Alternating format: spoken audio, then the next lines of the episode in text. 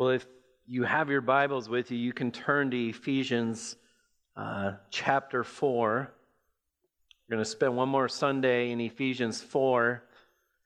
Uh, then next week, we're going to look at Philippians 2. We're going to have two uh, Christmas messages.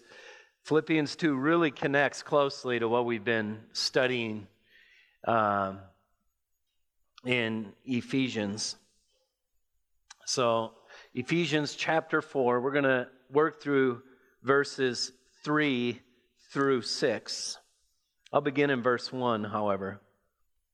I, therefore, a prisoner for the Lord, urge you to walk in a manner worthy of the calling to which you've been called, with all humility and gentleness, with patience, bearing with one another in love, eager to maintain the unity of the Spirit in the bond of peace. There is one body and one Spirit, just as you were called to the one hope that belongs to your call, one Lord, one faith, one baptism, one God and Father of all, who is over all and through all and in all.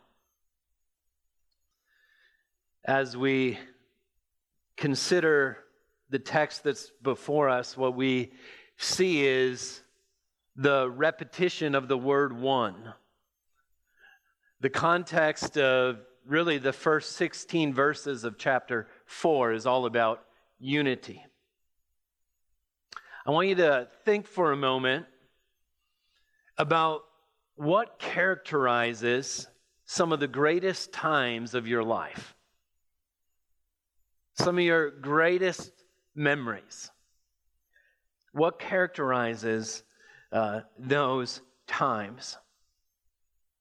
I'd like to submit to you that our greatest times are almost always connected to unity and fellowship of some sort. Where there's rich unity, and where there's rich fellowship, the human heart experiences the most amount of joy. As I think about my own life, and I think about great times. I mean, I think of Christmas time when all my cousins would uh, come to town and we would get to share that fellowship for three or four days. And, and my grandma lived in the, both my grandmas lived in uh, my hometown, so my cousins from out of town would come and they would stay at our house, and some of them would stay at my grandma's house. And I remember the time sitting around uh, in my grandma's living room, just packed full. So many people in such a small space and presents stacked almost three quarters of the way up the tree. And the way our family did it is we opened them one by one. We had to watch everyone open their gifts. And we would eat grandma's uh, fruit slush she would make. So, why are those such sweet memories? I would argue because there's sweet fellowship.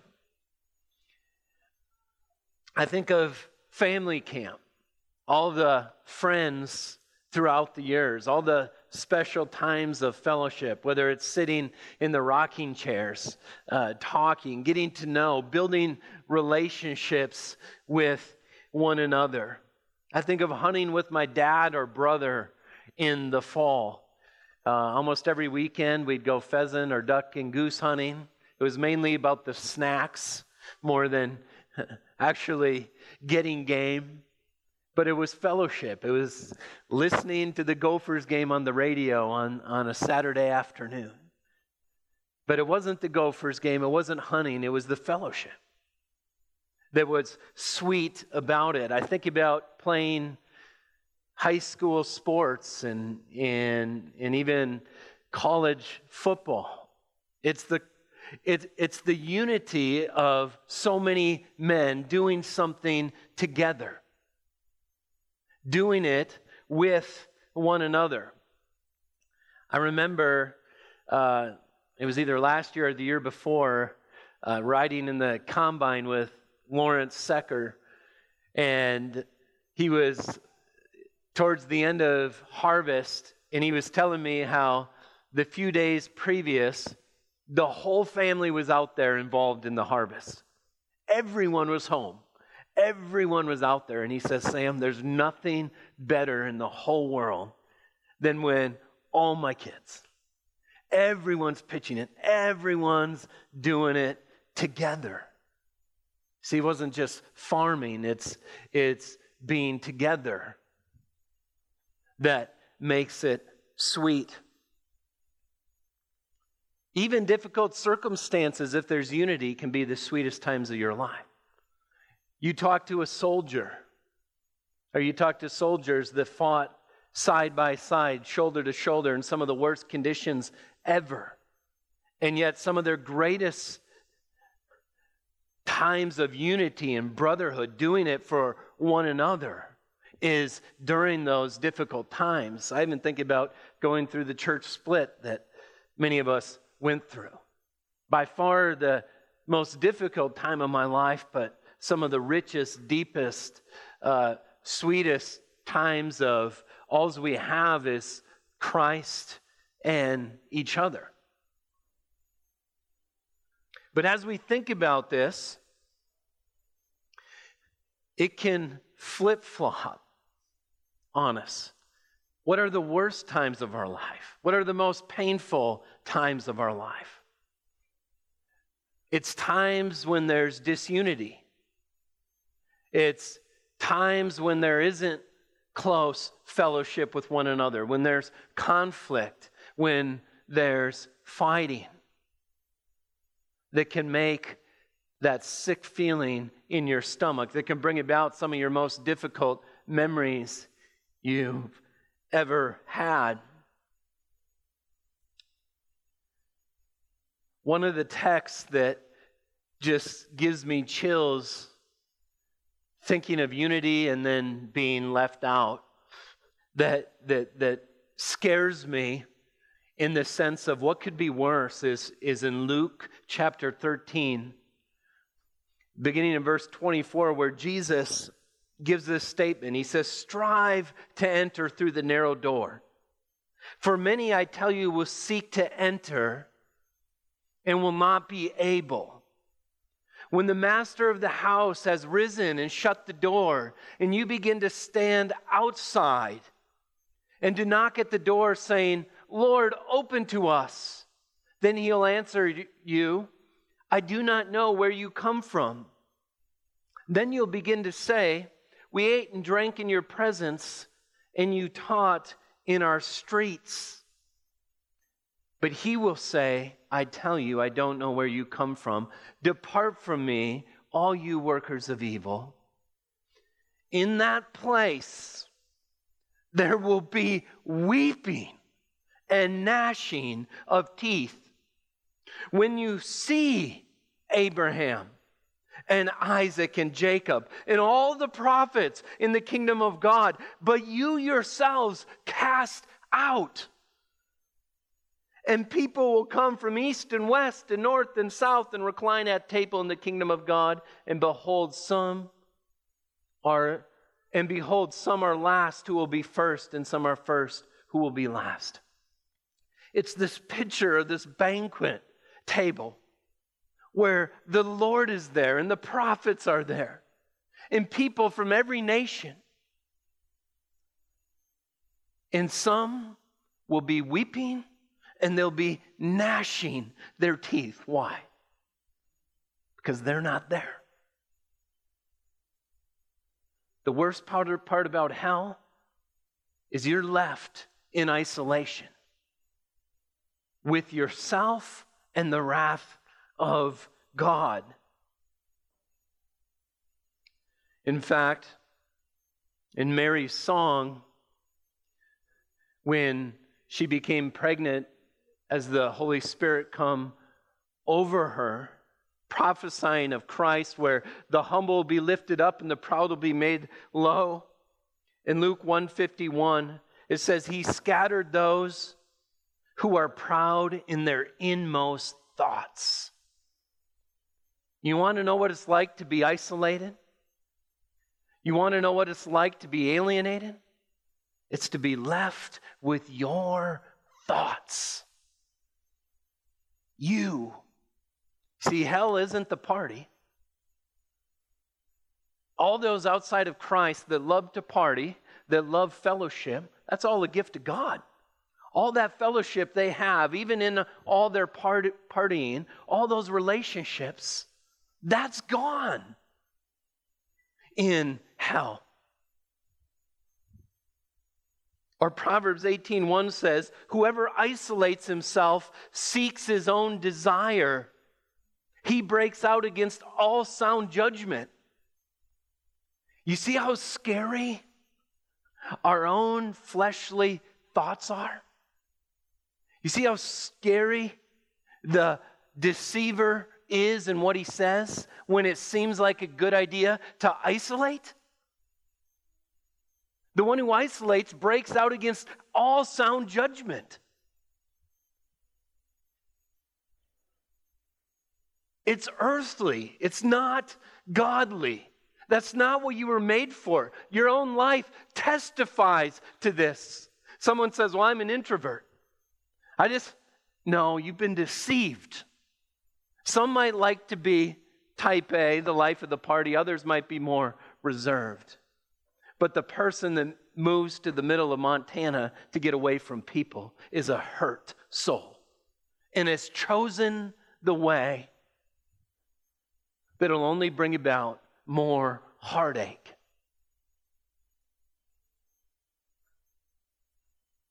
Our text is about unity and about how Christ brings this about in our lives. We were made for unity from unity. The charge of this message is this walk with one another in a manner that reflects the unity of God, that reflects the unity of God. We're going to see the Trinity on display in our text. You're going to see the word one, one, seven times. This text is all about unity, and that unity is all connected to the one Spirit and the one Lord and the one Father. That's what we're going to see. So, as we look at our text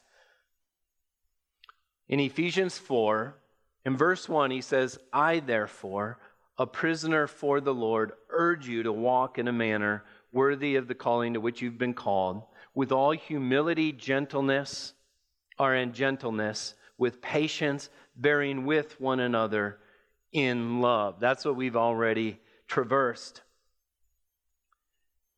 So far in those verses, if you were going to ask, what are the what are our motivations what are the two motivations to walk in unity in our new creation? Now that we're born again, now that Jew and Gentile has been reconciled together. In, in verse 1 of Ephesians 4, what, what, what does Paul say? He says, I am a prisoner for the Lord. The first motivation is to glorify God even his imprisonment was for the Lord. That's a motivation that he uses to get you to also walk in a manner worthy. You ought to walk in a manner worthy of your calling, worthy of the Lord. And then in verse 3, our, our text before us today, we get to see the second motivation eager to maintain the unity of the Spirit in the bond of peace.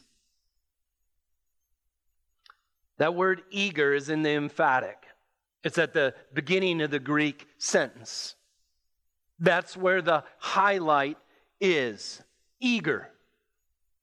How should I walk now that I'm a believer? You should walk eager. It's a present participle, which means this should be continual.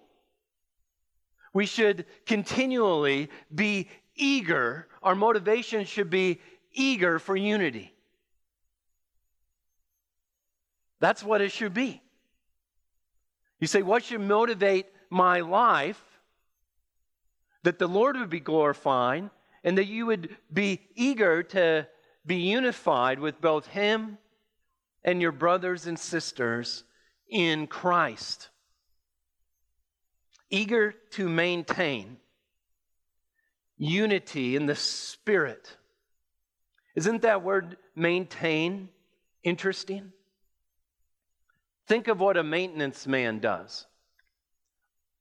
You know, an HVAC uh, um, contractor installs something that isn't there. There's not an HVAC system, they come in and they put it in. But a maintenance man might throw the um, filter in, maintain it, make sure it's working properly. And this new man in Christ is unified. And we're called to maintain the unity that is there because of the Spirit of God. So think about this Jesus is reconciled man to God in his death, taking their sins, bearing their sins, paying the price for their sins. He's given them the righteousness they need so that they can be reconciled to God. We saw that in chapter 2. And then we saw that not only can they be reconciled to God, but Jew and Gentile, arch enemies, can be reconciled to one another. So that, that's Jesus' work that he was doing. And the Spirit has birthed out the new man. The Spirit of God is the one that enlivens the people of God. What empowers the people of God? It's the same Spirit that has been given to every believer to maintain the unity of the Spirit, which means the Christian can fight against that which is there. Christians, if they don't walk with the Spirit, can fight against the unity that is there because we are His workmanship. He did it. And when He works, it works. You really are one in the body of Christ with one another. And we're called to maintain the unity which is given by pure grace to us.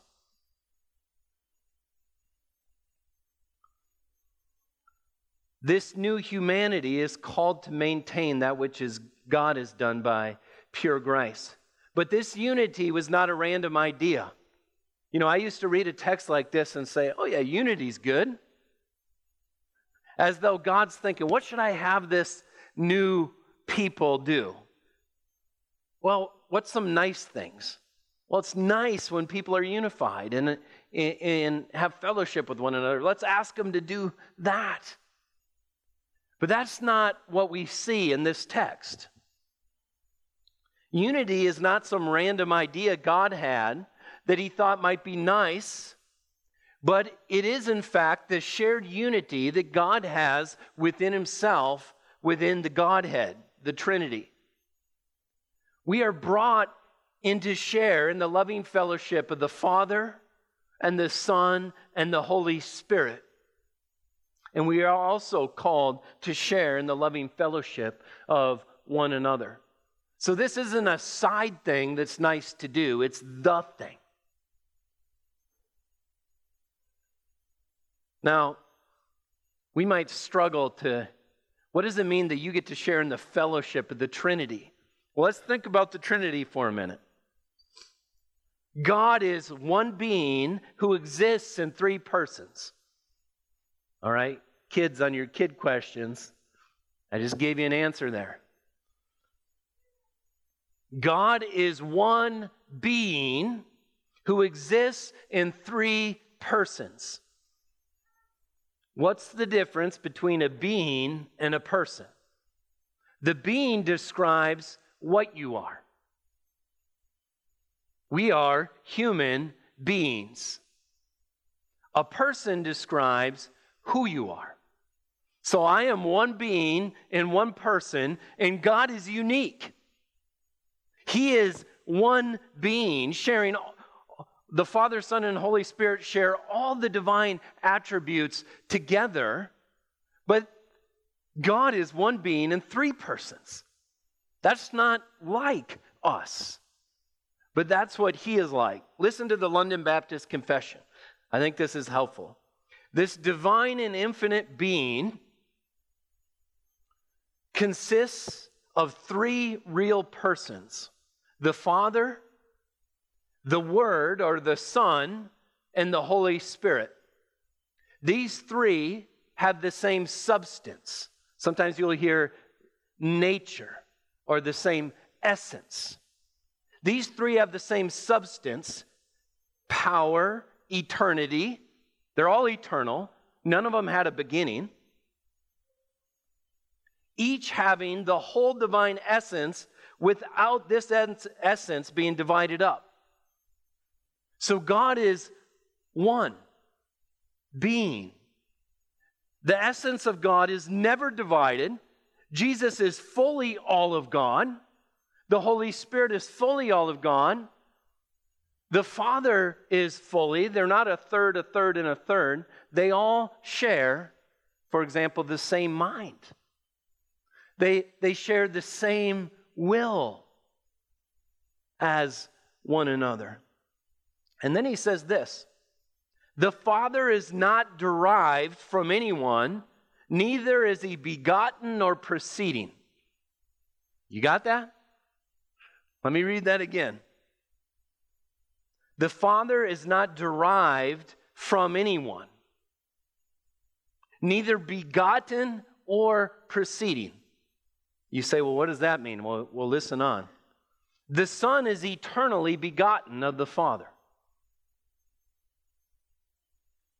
So, what makes the Father unique from the Son is the Father wasn't derived from anyone or anything, but the Son is begotten of the Father eternally. It doesn't mean he had a beginning. Christ is eternal, but the Son is begotten. You know, the, the Son is the exact imprint of the Father, of, of who God is. Christ exudes out of the Father. Just as a word exudes out of the Father's mouth, Christ is eternally begotten. The Son is eternally begotten of the Father. The Holy Spirit proceeds from the Father and from the Son. So you see the distinction? God the Father is not derived.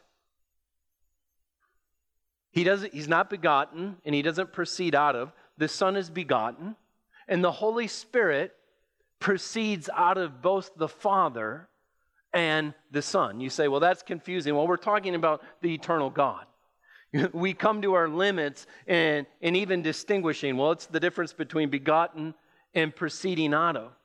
But here's what you need to see for all eternity, God the Father is face to face with his son. And love proceeds out of the Father to the Son through the Spirit. The Spirit brings the love of God to the Son. And the Son loves the Father back, and the Spirit brings that love to the Father. And for all eternity, there's been this perfect love community in the Godhead.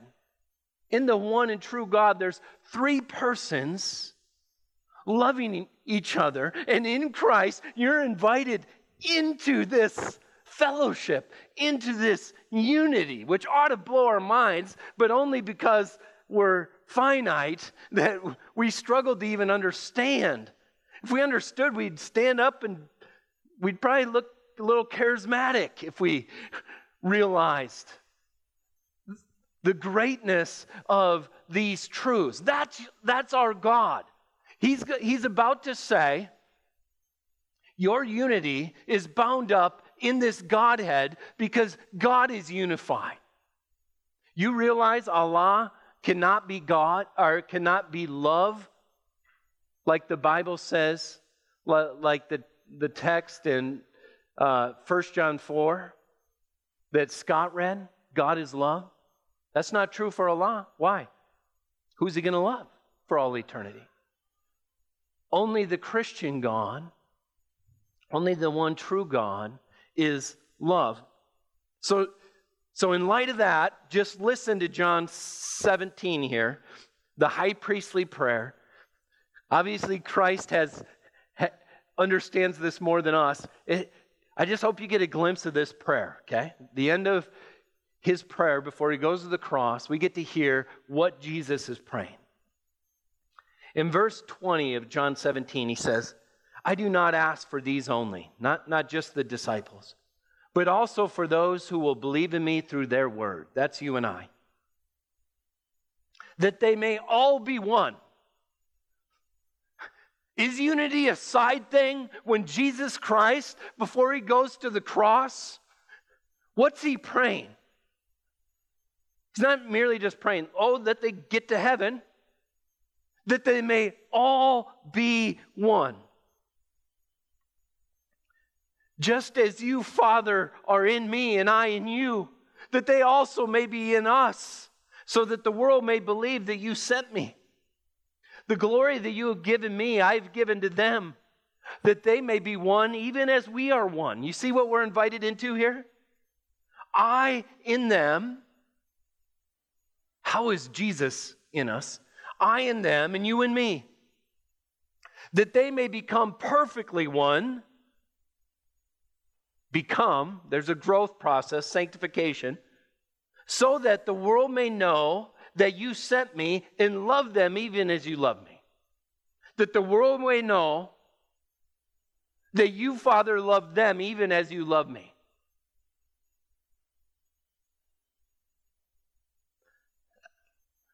That's love that we can't comprehend.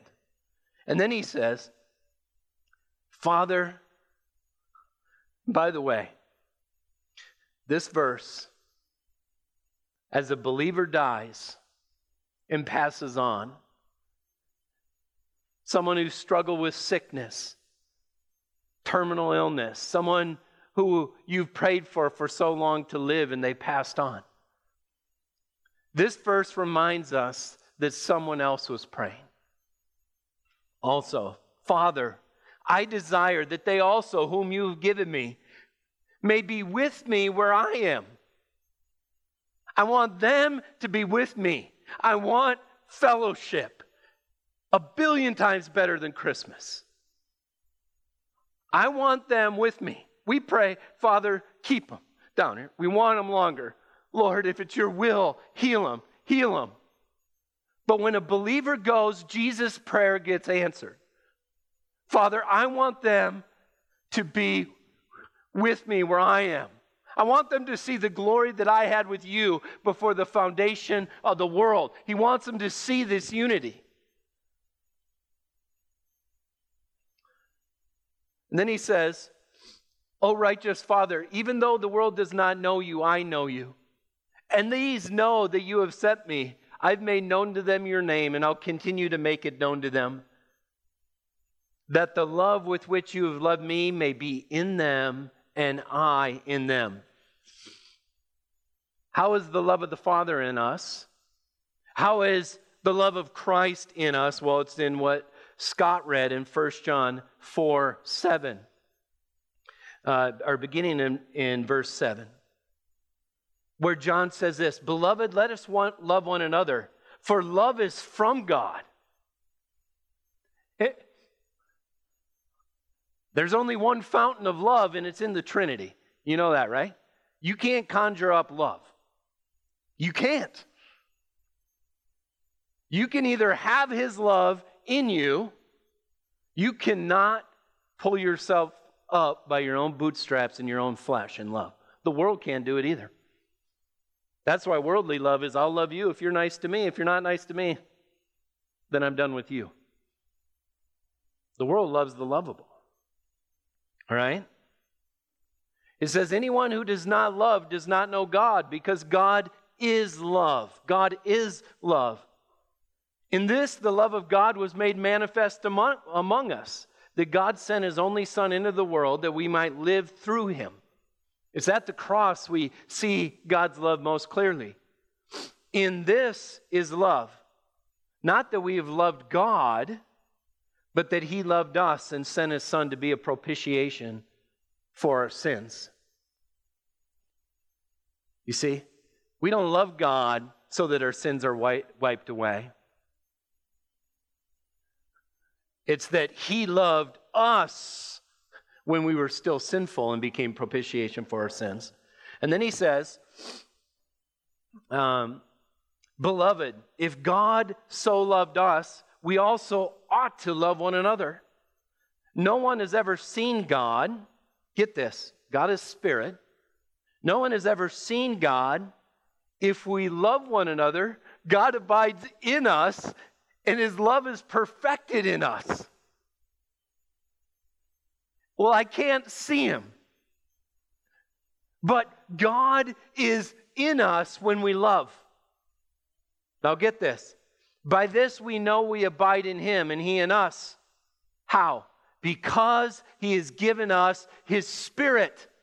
What does the Spirit do? The Spirit takes the love of the Father and brings it right to us, the present reality to us. It takes the love of Christ. Christ will never leave us or forsake us. You say, well, where is he? Where is he? His love is present, living inside you in the Holy Spirit.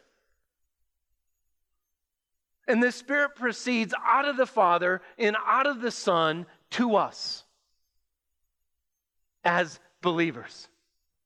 So someone says, I know God, but I don't love my brothers. That doesn't make any sense at all. Because when that love is inside us, and when that love is the one that made us into a new creation, then that love will overflow out of us.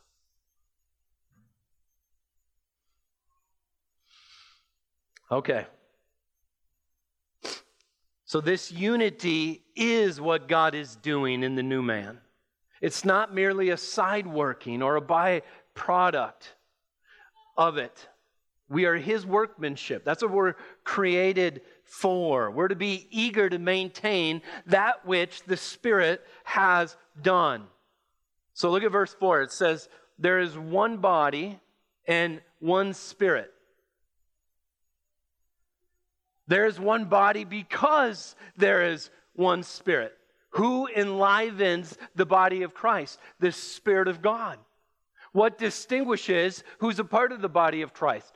Whomever the Holy Spirit dwells in.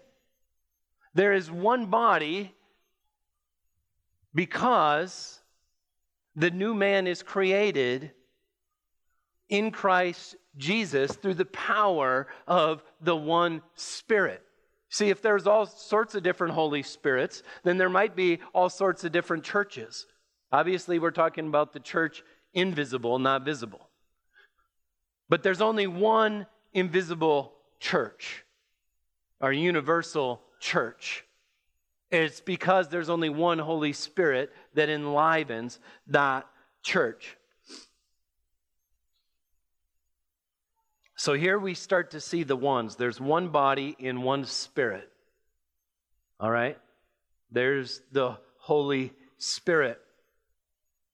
Uh, Paul talks like this a lot. Ephesians 1:22. He put all things under his feet and gave him as head over all things to the church, which is his body. The body is the church.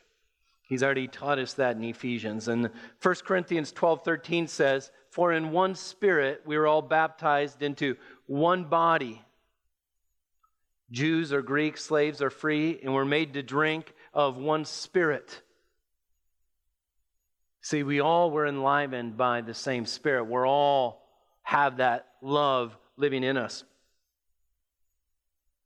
And so we need to remember to maintain the unity of the one spirit in the body. And secondly, we need to remember that you have one hope one faith and one baptism, and that's in the Lord. The Lord is Christ. You have one hope, one faith, and one baptism. Look at what he says. Just as you were called to the one hope that belongs to your call. So, our one hope speaks of the promises that are going to be fulfilled. Some have been, some are going to be. The idea is this so, so you have Jew and Gentile, they seem a lot different, but by the same Spirit, they're born again. They're both connected into the Trinity, and their lot in life in the future is the same. They have the same hope, the same destiny, a part of the same family. So we are called to one hope that belongs to your call, one Lord, that's Jesus. And then we see one faith. I think this is referring to Christ, the gospel of Christ. There is one faith. 1 Timothy 2 5, there's one God, and there's one mediator between God and men, the man Christ Jesus. Man is sin, man must die. None of us can dig ourselves out of our own hole. We needed a man to carry our sins to the cross, but that man has to have the same worth to the one who was offended by our sin, and that's God Himself. So this man has to be have the same worth of God. He's got to be a God man. There's only one way. I am the way, the truth, and the life. No one comes to the Father except through me. A Jew doesn't get there one way and a Gentile another way. There's one Lord. There's one way to enter into the fellowship of the Trinity, and it's Jesus Christ. And then it says one baptism. I think this is talking about water baptism.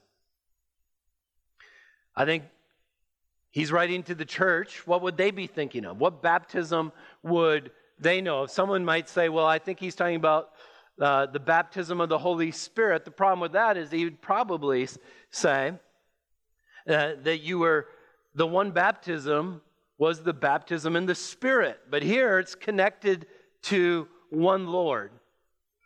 And the idea is that both Jew and Gentile, as they make as they enter the church visibly in their confession of faith to God, they're both baptized into the name of Christ.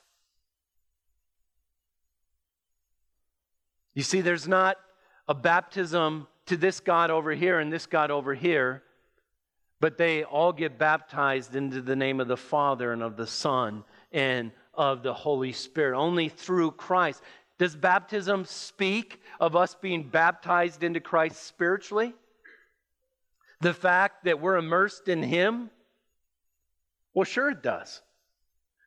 That's, that, that's what the symbol points to. But the idea here is that both Jew and Gentile have the same Christian uh, baptism. Um, Someone might ask the question if Christ is all about unity, for example, the prophecy in Isaiah 9 6, that's so famous to us. For to us a child is born, to us a son is given, and the government shall be upon his shoulder. His name shall be called Wonderful Counselor, Mighty God, Everlasting Father, Prince of Peace.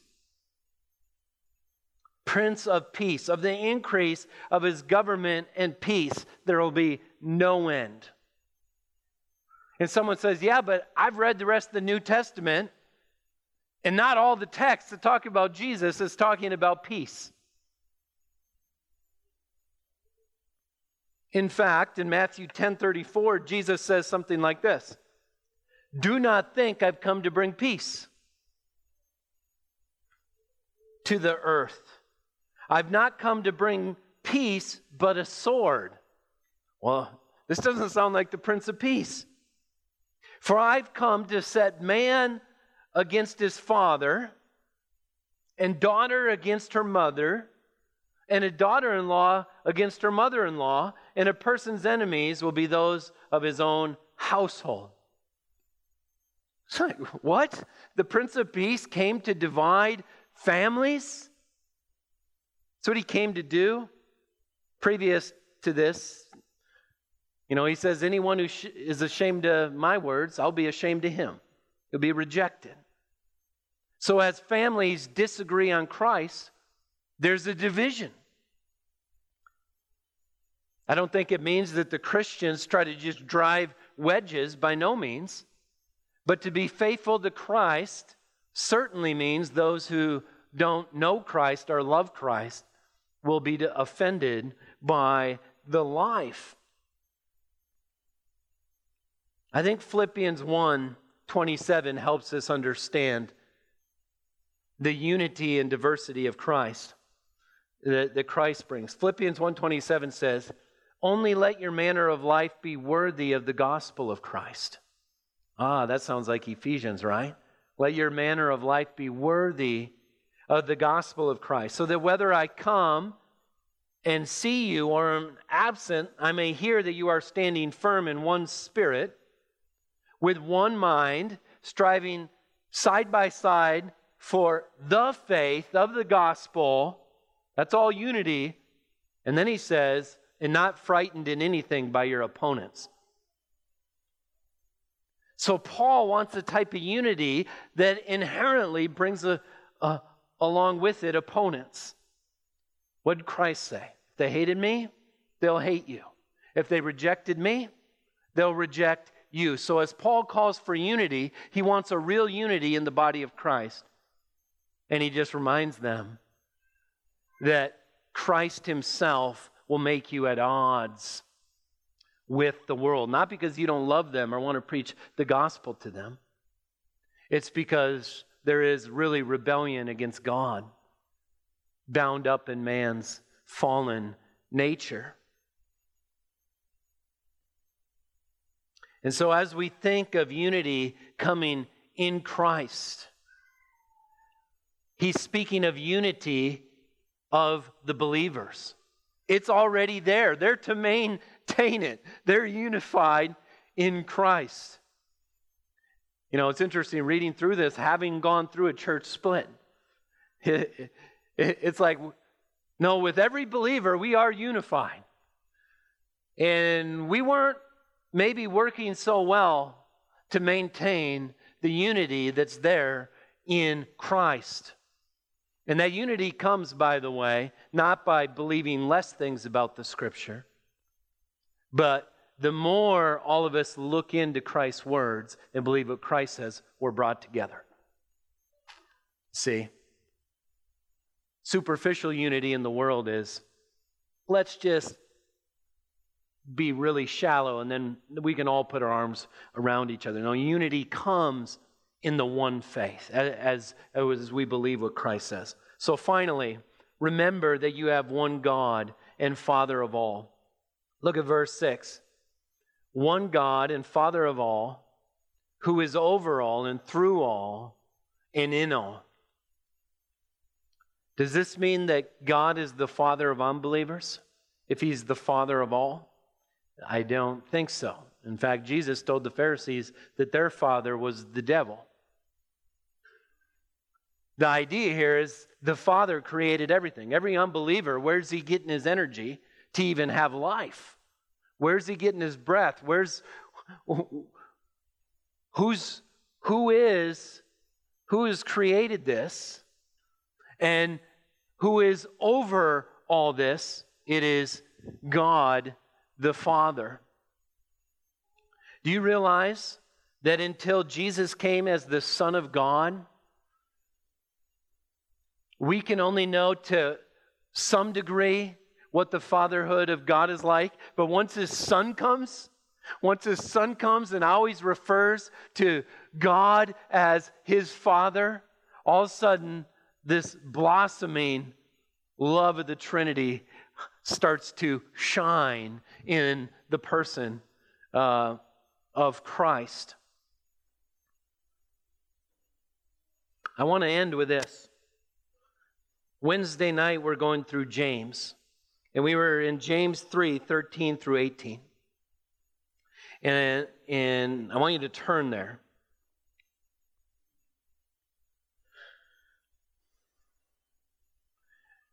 In, in James 1, at the beginning of this letter, he says that God gives wisdom from above generously. Just ask for it. And he's talking about wisdom here, and he's talking to people that have a counterfeit type of wisdom, and he compares it with the type of wisdom that's real. Here's what he says He says, Who is wise and understanding among you? By his good conduct, let him show his works in the meekness of wisdom. So, anyone who claims to have wisdom from God, but it comes in a proud manner, what did Jesus say about the false teachers? He says, You'll know them by their fruits by their character. There's a reason why all except one of the qualifications for to be an elder is about character. You're going to know false teachers not merely because they say something wrong, but because their lives are wrong. The love of Christ is not evident.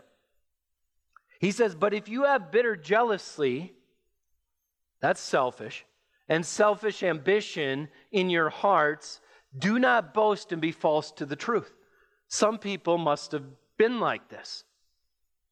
They're boasting of great wisdom of God, but in their heart, there's this warring, there's this competition, there's bitter jealousy and selfish ambition. He says, This is not wisdom that comes down from above, but is earthly, unspiritual, and demonic. Do you realize that? Are you and I ever demonic? Now, demons cannot indwell a believer, but we can be influenced by the demonic whenever we're jealous or have selfish ambition towards one another. That's not wisdom that comes down from above. And here's what I want you to think of where does that wisdom lead?